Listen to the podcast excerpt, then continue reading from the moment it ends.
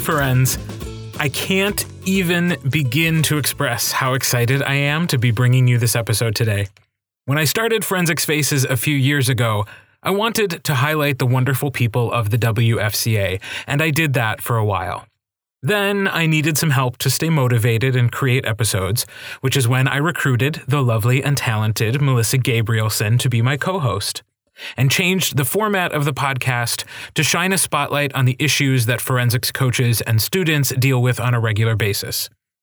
And now, we're going back to our roots, with one exception. The wonderful people you will hear in this series of interviews are from outside the WFCA. Don't get me wrong, we still have a lot of incredible stories to tell that come from right here in Wisconsin. But forensics is a big world, and I want to introduce you to some new voices. Over the course of the next few weeks, we'll be chatting with people who can offer new perspectives on this activity, share with us what forensics is like in their neck of the woods, and hopefully make our forensics world feel a little smaller. The first interview in this series is with one of the forensics world's biggest superstars, Donus D. Roberts, or DDR if you know him well. Roberts is an 11 diamond coach in the National Forensics League. 11 diamond coach. He served on the NFL, now the NSDA, board of directors for 24 years, which sounds like a long time until you compare that to his 57 year career as the coach at Watertown High School in Watertown, South Dakota. In addition to many other accomplishments that he refused to brag about in our conversation, Roberts created public forum debate to make the activity more accessible to students. A quick technical note Donus and I spoke over the phone, and while the sound on his end was fine, the microphone I used sounds terrible. Rest assured that I fixed that issue for future episodes. I hope you enjoy my conversation with Donus Roberts.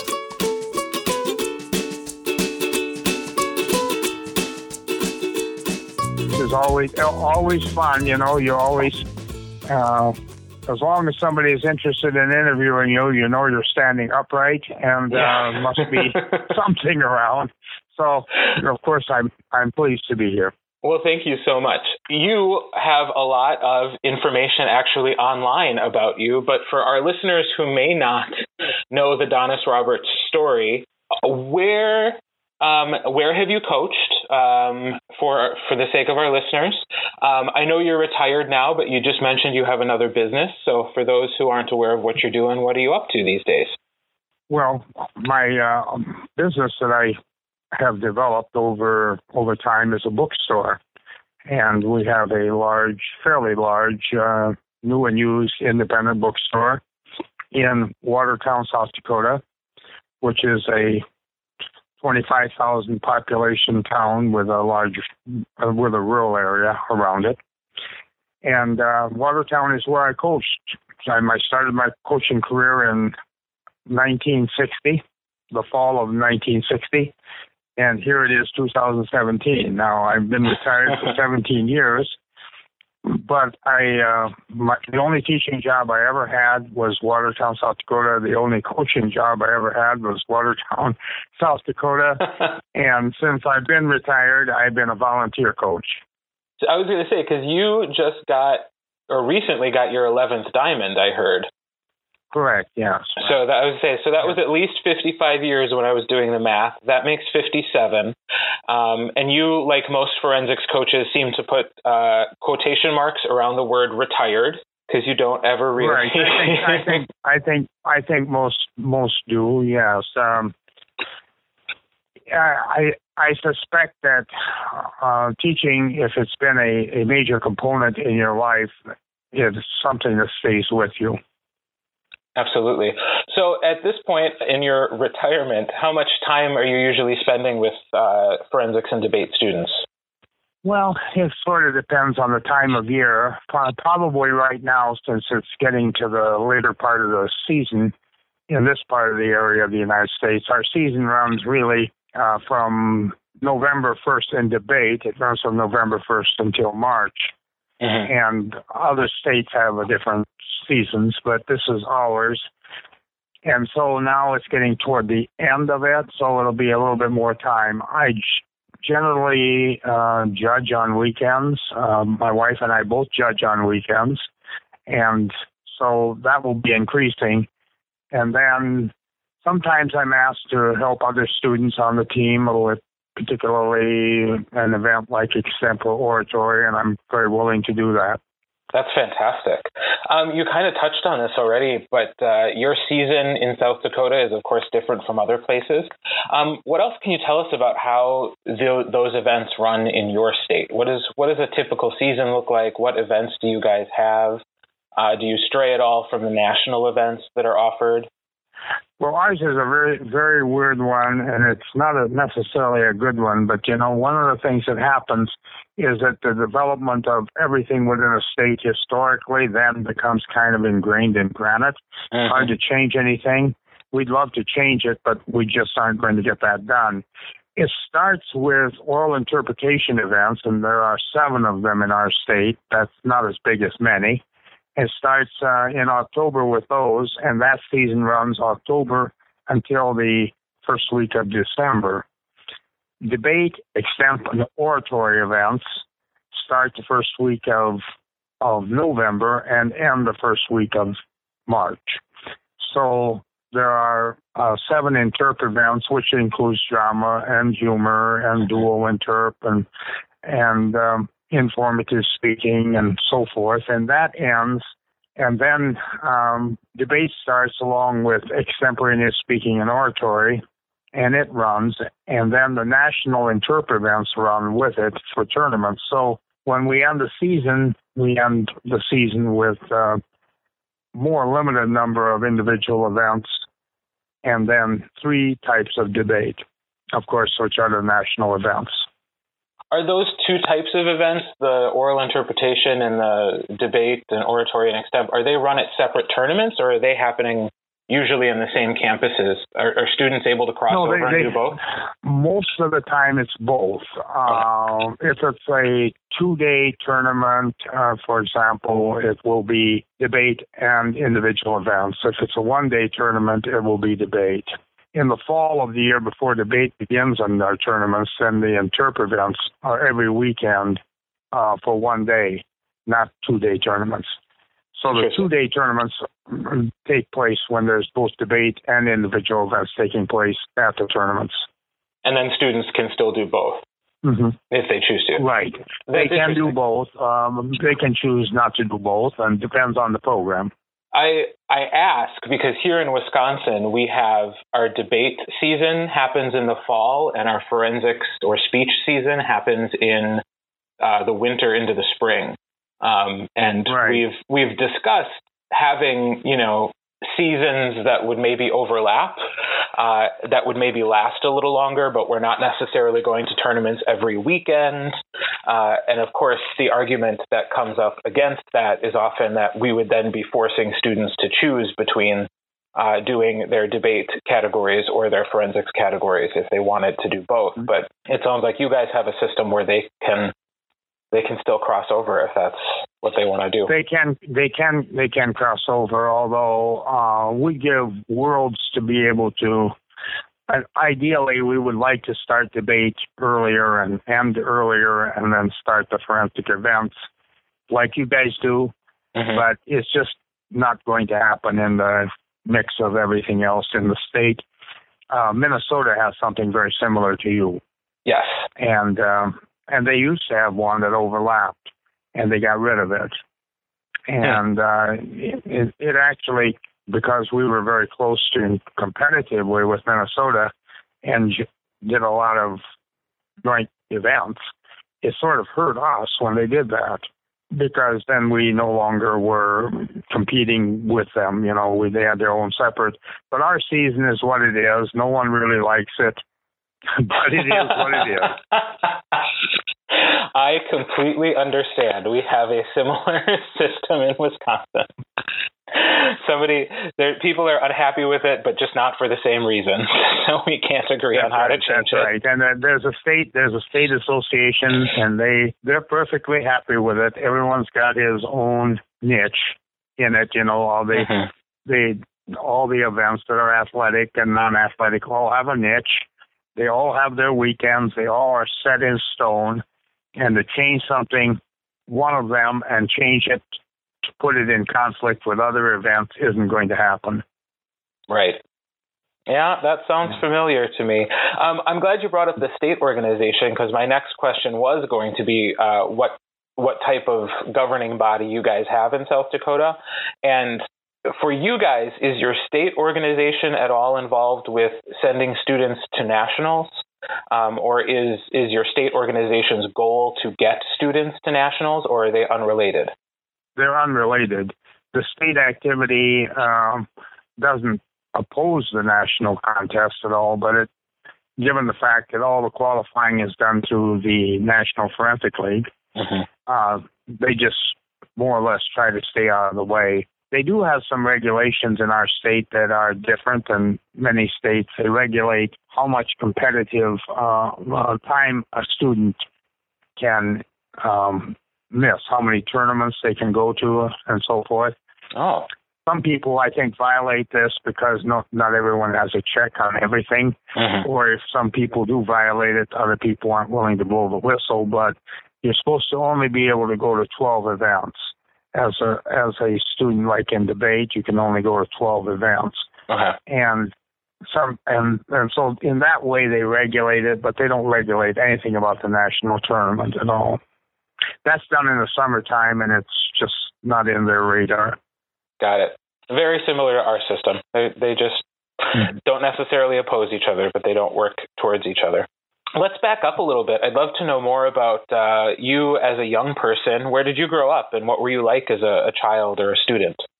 Well, I'm a farm boy from the southern part of the state, so my career has been about um, 190 miles away from where I grew up, and um, my I grew up on a, on a farm, um, wonderful life, an independent and free life. I didn't have very probably didn't have very high goals. I didn't really know what I was going to be doing in life. I assumed I'd stumble into something. And uh, I when I when I went to college, I, I knew I wanted to go to college because I was an academic kind of kid. Um, so I wanted to go to college and do something. I was always intrigued by debate, particularly but we didn't have it in our small high school that I went to.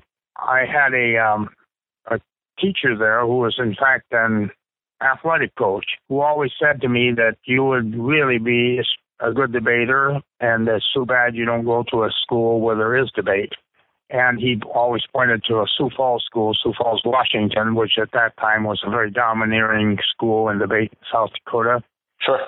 And he always said, Too bad you aren't going to Washington. Well, I started then watching the newspaper, the Sioux Falls Argus Leader, and discovered they went all over. They were this weekend, they were in Fargo, and next weekend, they were in Minneapolis, and next weekend, they were in Des Moines. And they almost always did very well. So I kind of became identified with them by, just by watching them. And then when I went to college, I made up my mind I wanted to learn how to debate.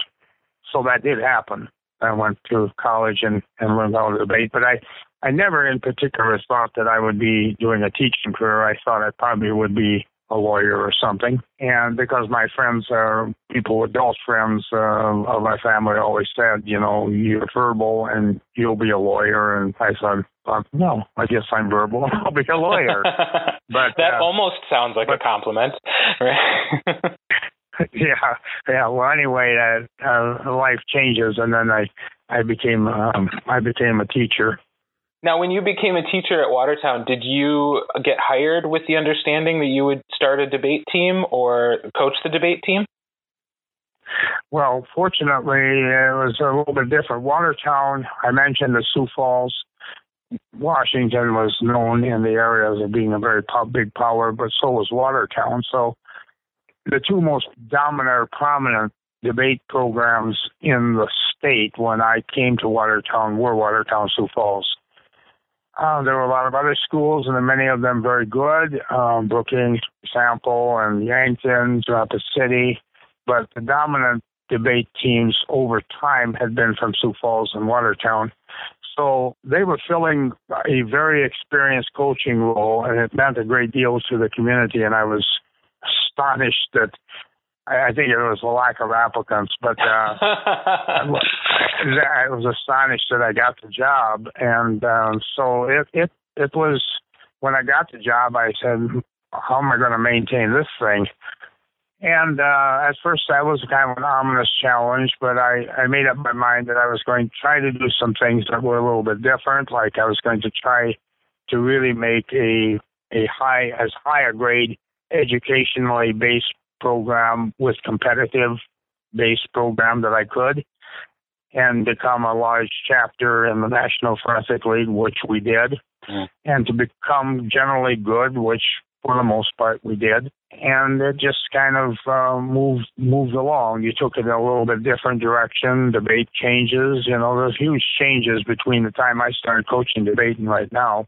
Far more changes than just because there's technology and uh, and and so uh, I just uh, evolved with things, um, trying to create a, a a very competitive program, but not losing sight of the educational nature of the activity.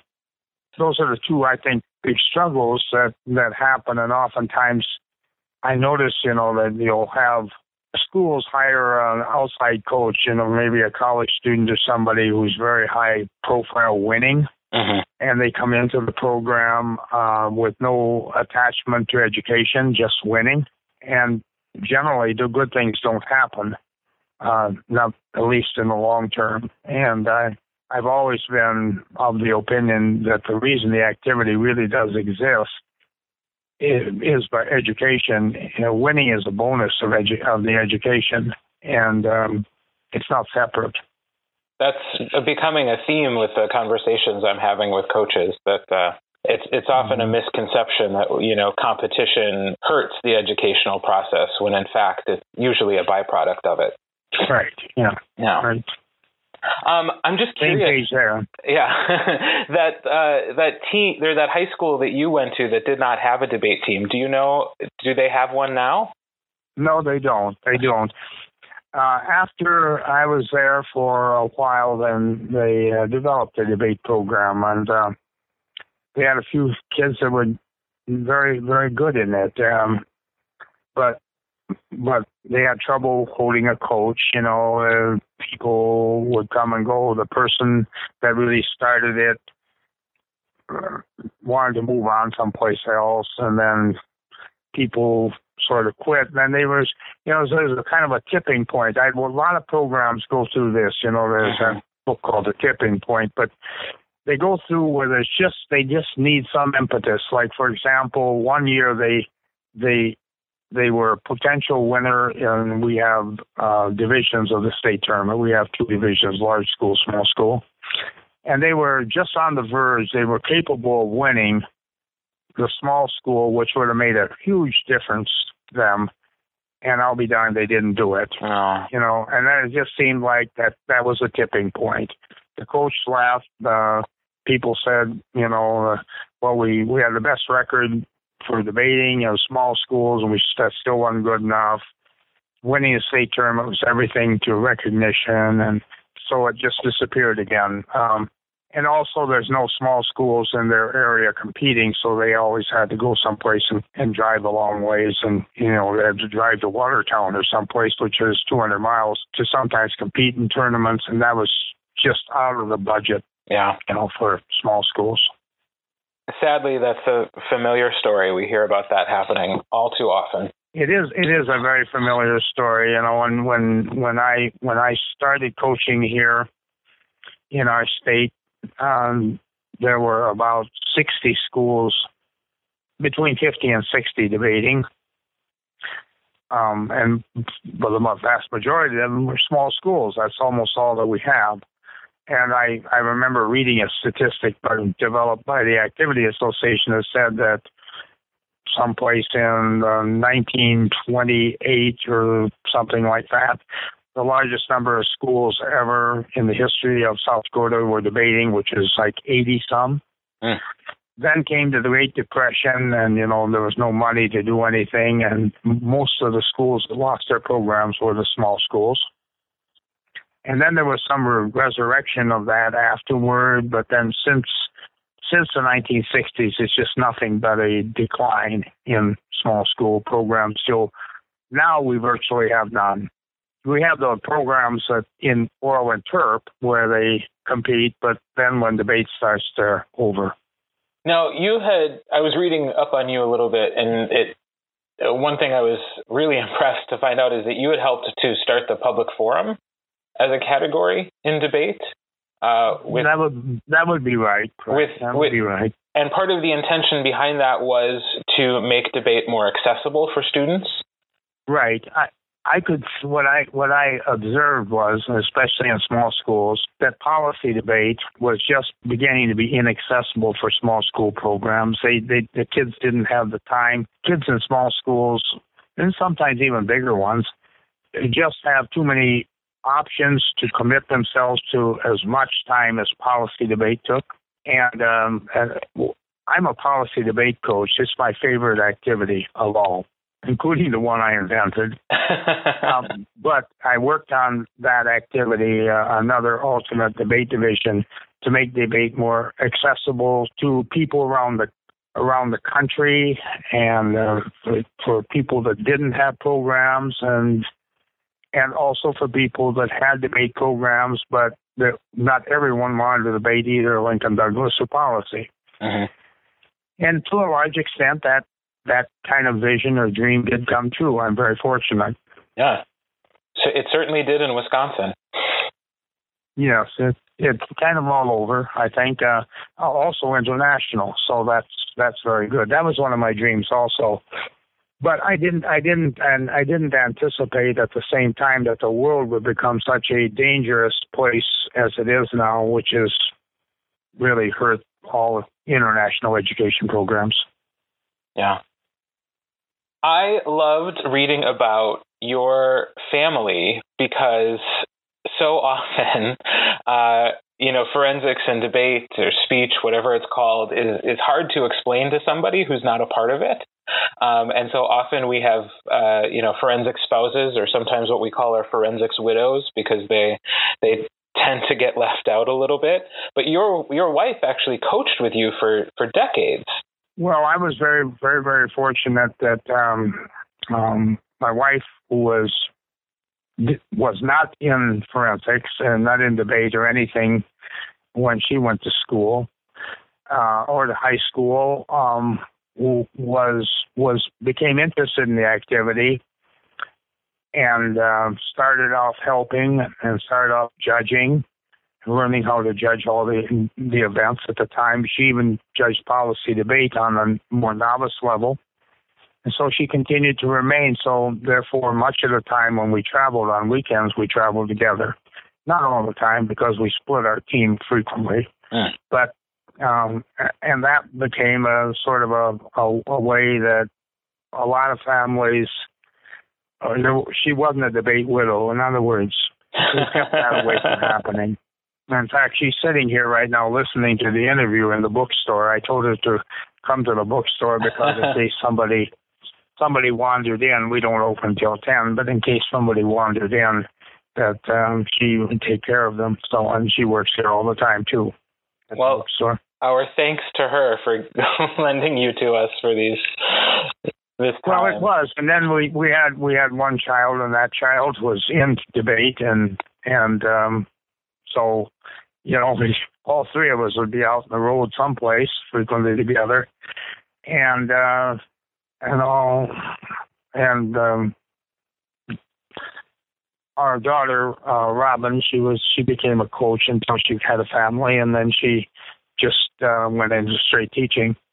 But she coached for about a dozen years, very successfully in Minnesota. Wow. Where did she teach in Minnesota? Well, uh, Coon Rapids, which is a northern suburban school, mm-hmm. and um, she currently teaches at Wayzata. Excellent. Um, which is big, big western suburban school. I very selfishly have some questions about uh, recruiting and keeping kids interested because that's often the thing I struggle with. Did you ever struggle with that? Did you develop any strategies uh, to keep kids involved in speech and debate, uh, or was the strength of the program enough to keep them showing up? Well, every program struggles with it. Um, one of my goals was always we we we worked really hard. We worked very hard, and we we and my goal was that we all worked together on causes. Not necessarily the extempers didn't work with the debaters, you know, whatever, but that everyone everyone's role in our program was equally important. Our goal was to always do the best we could as a team.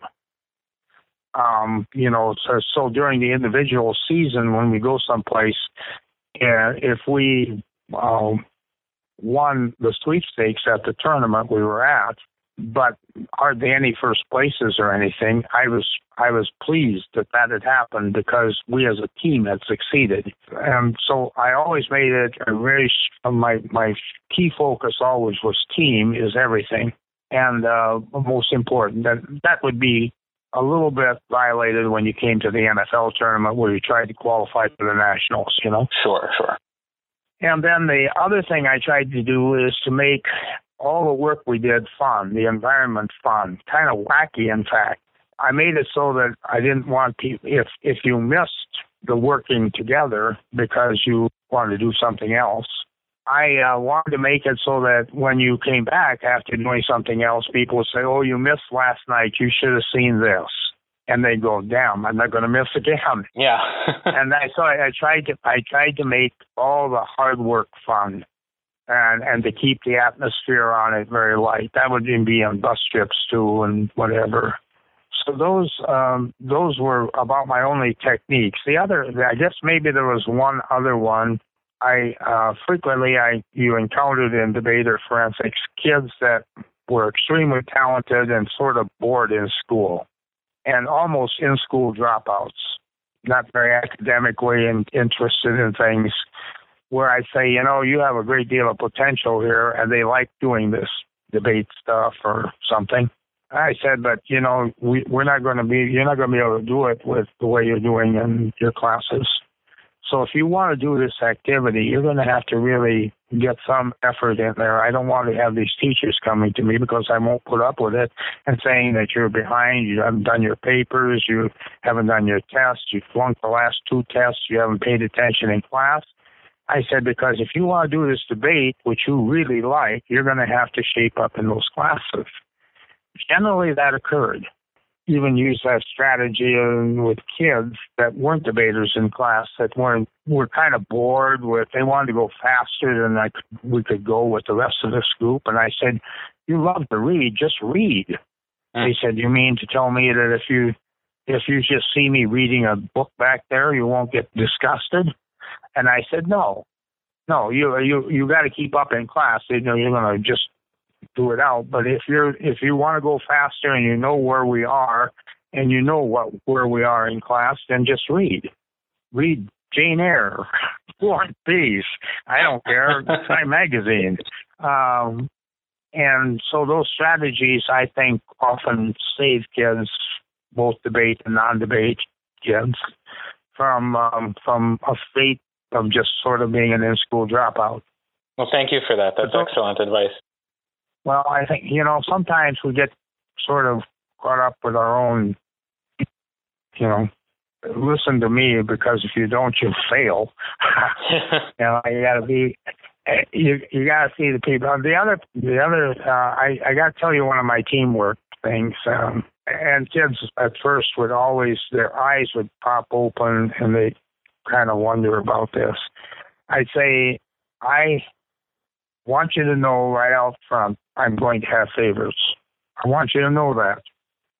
My favorites are going to be the people who try hard for the team, that don't do dumb things, that have fun but don't do dumb things. These are going to be my favorites. So if you want to be a favorite of mine, everyone can. You're not going to do stupid things, uh, like break training rules and defy getting caught and you're going to be a team player. You're not going to be you're not going to come up to me and not care about who how anyone else does. You're going to be a team player. Then you'll be a favorite. That's that awesome. maybe was as was as good a strategy as I ever invented about that. I love that. I will be stealing that. that is that's fantastic. So, when you started coaching in 1960, did you have any idea that 57 years later you'd still be doing this activity? Oh, heavens no! You know, uh, I did not uh, did not have a solitary clue. I didn't ever have a um, a, a long range plan to stay in in Watertown. I didn't have a long range plan. I didn't have a short range plan to leave, but I I just assumed I would. Well, one of the things that happened is I got married. That changed that. My wife was a teacher. She didn't want to leave just to go nowhere, but she was willing to do that. I did look at other jobs on the college level in particular. I was off. Mm. I had a, a good op- many good opportunities out there. But I was having a, so much fun with what I was doing with high school, and I couldn't see that college was more important than high school. I just couldn't vision that. I mean, I realized it was it's on an upper level scale in normal terms. And I just had so much fun that ultimately I just said, nah, I think I'll just stay here and and um try to do a good job. And uh, that's that's that's how you end up being in the same program identified with it for 57 years, you know, you, you can't figure out when you should leave.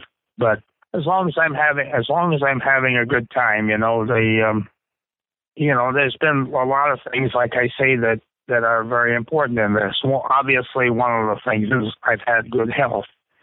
Uh, I identify well with young people. I've always identified with young people, still do. I know I do, and you get the positive feedback. I'm out there on the judging things. I still get all these final rounds uh, on there. Um, people trust my value judgments, and my my wife has always kept me in line.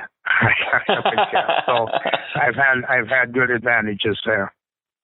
Were there ever times when you wanted? Ever, I didn't. I didn't. I didn't ever want to walk away from the activity. Uh, that was never. You know, if I if I walked someplace back in the 70s, for example, if I walked someplace, it would be to another forensic location. I just didn't do that. That's fantastic. 57 years and never wanting to walk away is pretty incredible. What, well, I could, you know, it would be, it would be as, you know, kids are kids anywhere. It would be fun anywhere. It just, that would it be more fun anywhere else? And I couldn't figure out that it would be that's quite a testament to the quality of you know not only the students who are in your program but also i would think to the administration at your school that uh, if they kept you happy and and content with what you were doing that's a that's a pretty great place to be well, it was. You know, I was one of the things. I had a lot of opportunities for for leadership. Sometimes you have more opportunities for leadership. You know, in the location you are. You know, uh, I generally I think I took a disadvantage of kind of being remote and um, also smaller population bases and made it made it more of an advantage than a disadvantage. But I also was very assisted by the administration of the school. I would go to them and I when I said, you know, I I went back in 1980. I said, uh, or maybe it's 79. I said to the superintendent, I, I want to run for the national board of the National Forensic League. Yeah, I may well not get elected, but if I get elected, I want you to know that I'll have a bunch of time that I'll need, you know, beyond professional leave, beyond the normal policy. I want to know if I can deal with that, you know. Can I get the additional time that this is going to require? And the answer was yes. So, through subsequent educational missions and that, and to, you always keep your political game going too.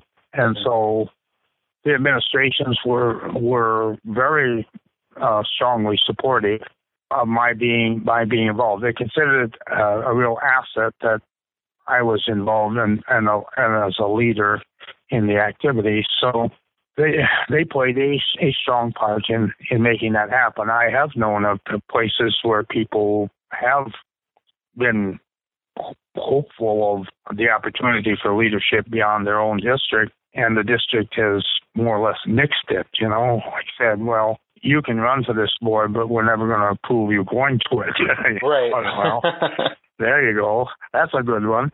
but I I was never I never had that trouble here. What would you say to a coach who's just starting out their debate career? well, I, I guess my advice would would be to the first thing is to keep education in mind about the whole activity. Um, it's the key to both winning and losing. You know, kids always want to win, and my point was always if we learn as much as we can about, um, let's say, the debate topic as we can, and if we all get together and sit around the table and study the arguments that are available to be used, by all part of education, that we will increase the chance of winning and will decrease the chance of losing. If we just think about winning and losing as a separate entity, none of this is going to happen if the, on the debate team, for example, I, I never wanted to just have two debaters. I want a whole stack of them. So if we sat down with, let's say, the top four varsity teams, we sit and talk about the argumentation that's available and, uh, and argue about it, laugh about it, give um, dis- discuss strategies. Uh, we all sit there around the table as as equal players um, discussing it. And ultimately, my decisions would, if there was conflict, would be would prevail, and most of the team of the the teams would always accept that. But everyone had a chance, so you kept edu- I kept education in mind. The second thing I'd say is you got to make the activity fun. You got to have a good attitude about the activity, have a lot of opportunity, ha- be willing to play loosey goosey sometimes in in preparation, especially when the season gets long and dark, when losing takes place. So education and and and having um, a good a good working attitude on the team all the time that keeps a lot of keep a, a lot of people laughing, have jokes, have have have things. You got to figure it all out. And if you had a if you had people on the team. Usually, you'd have people on the team who would be very helpful for this. They loved trying to keep it loosey goosey, you know. yeah. So, if you could keep them sort of in line, those are the t- those are the whole strategies I would use as a as a young coach. Keep them keep education in mind and keep it keep it fun. That's awesome. I always like to end these interviews with just some fun questions. Um, you've already identified your favorite category as being uh, policy debate, uh, but what in in your long list of accomplishments, what do you consider your greatest accomplishment?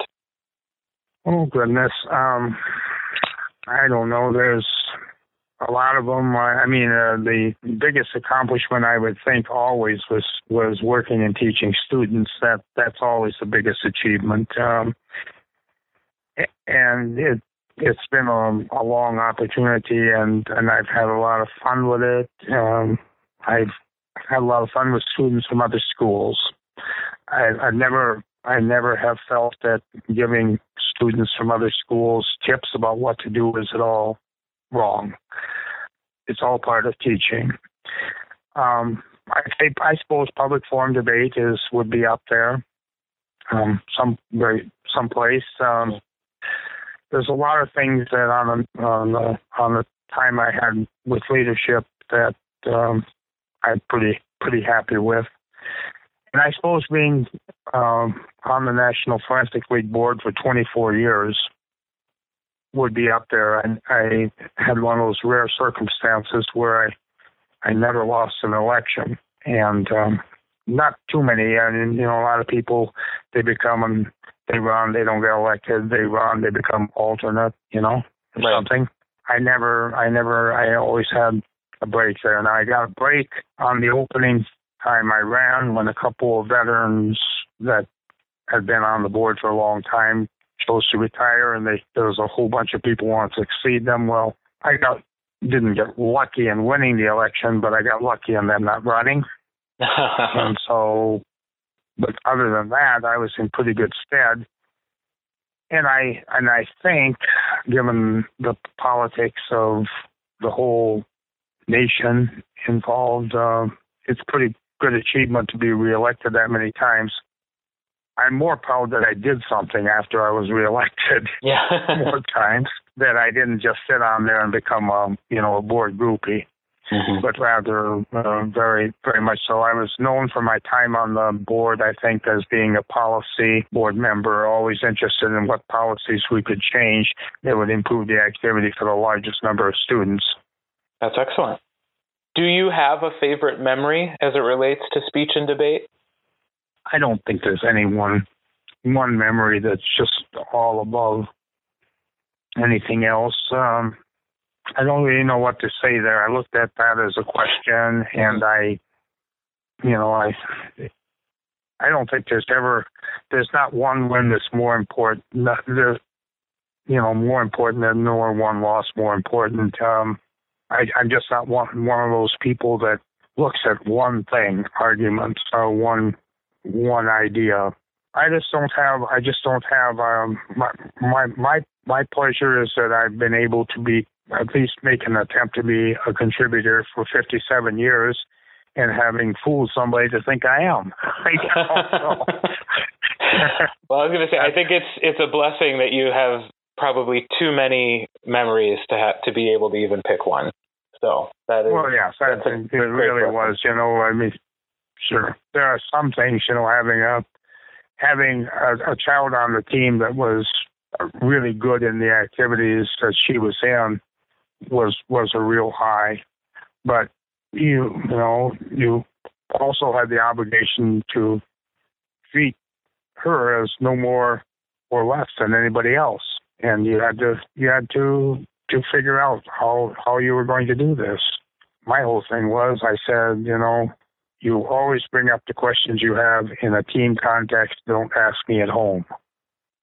You're a good coach, Donus Roberts. Well, I've had a lot of fun doing it. You know, I've had a lot of fun when it's um, it's been a kind of a, a vast high. You know, and then it's also a great time to have a bookstore. You know, to have a bookstore. Uh, I've always had books too, but um, but to open a downtown independent bookstore in an age where bookstores are going out may not be a credit to my intelligence, but it's sure a daunting challenge. Well, how can our listeners find your bookstore? This is a perfect time for a plug. Well, I do have some aspects of it on online. Um, I have a, um, a Facebook page which is DDR Books at Seven South Maple, which is the address of the bookstore downtown. That's probably the most most significant way to find it. I'm also on ddrbooks.com and then it brings up my page, but it's not really interactive. I just can't maintain an interactive page that long. So if you want to find books that I have for sale, you kind of like click on abe.com. Probably you've heard of that. Sure. Which is a sell site, and then it would take you with a couple more clicks to all my inventory that I have for sale online, which is not all of my books. Um, I've you know, I only have a few thousand for sale online. The bookstore is about 28,000 books in here. And then I have um, about 12,000 at home that are part of my that my collection. Wow. That is So I have a lot of books. a lot of books. Wow. That that just makes me so jealous. That is fantastic. All right. Well, hopefully listeners will take a, a moment to check that out.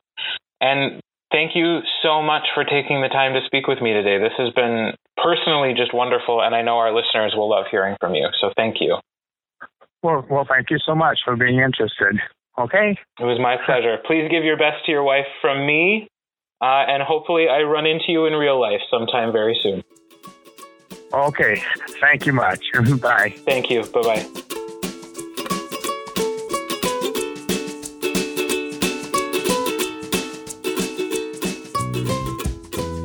Forensics Faces is recorded and edited in Sheboygan, Wisconsin. Our theme song was written and performed by JJ Hammeister. Special thanks to Steve Schappaugh and Dino Pape of the NSDA for connecting me with the folks featured in this series. If you're a fan of Forensics Faces, please take a moment to rate and review the podcast on iTunes. The more we're reviewed, the easier it is for others to find out about us. More information is available at forensicsfaces.com, and you can connect with us on Facebook and Twitter by searching Forensics Faces. This is Kurt, encouraging you to listen, think, and speak, preferably in that order.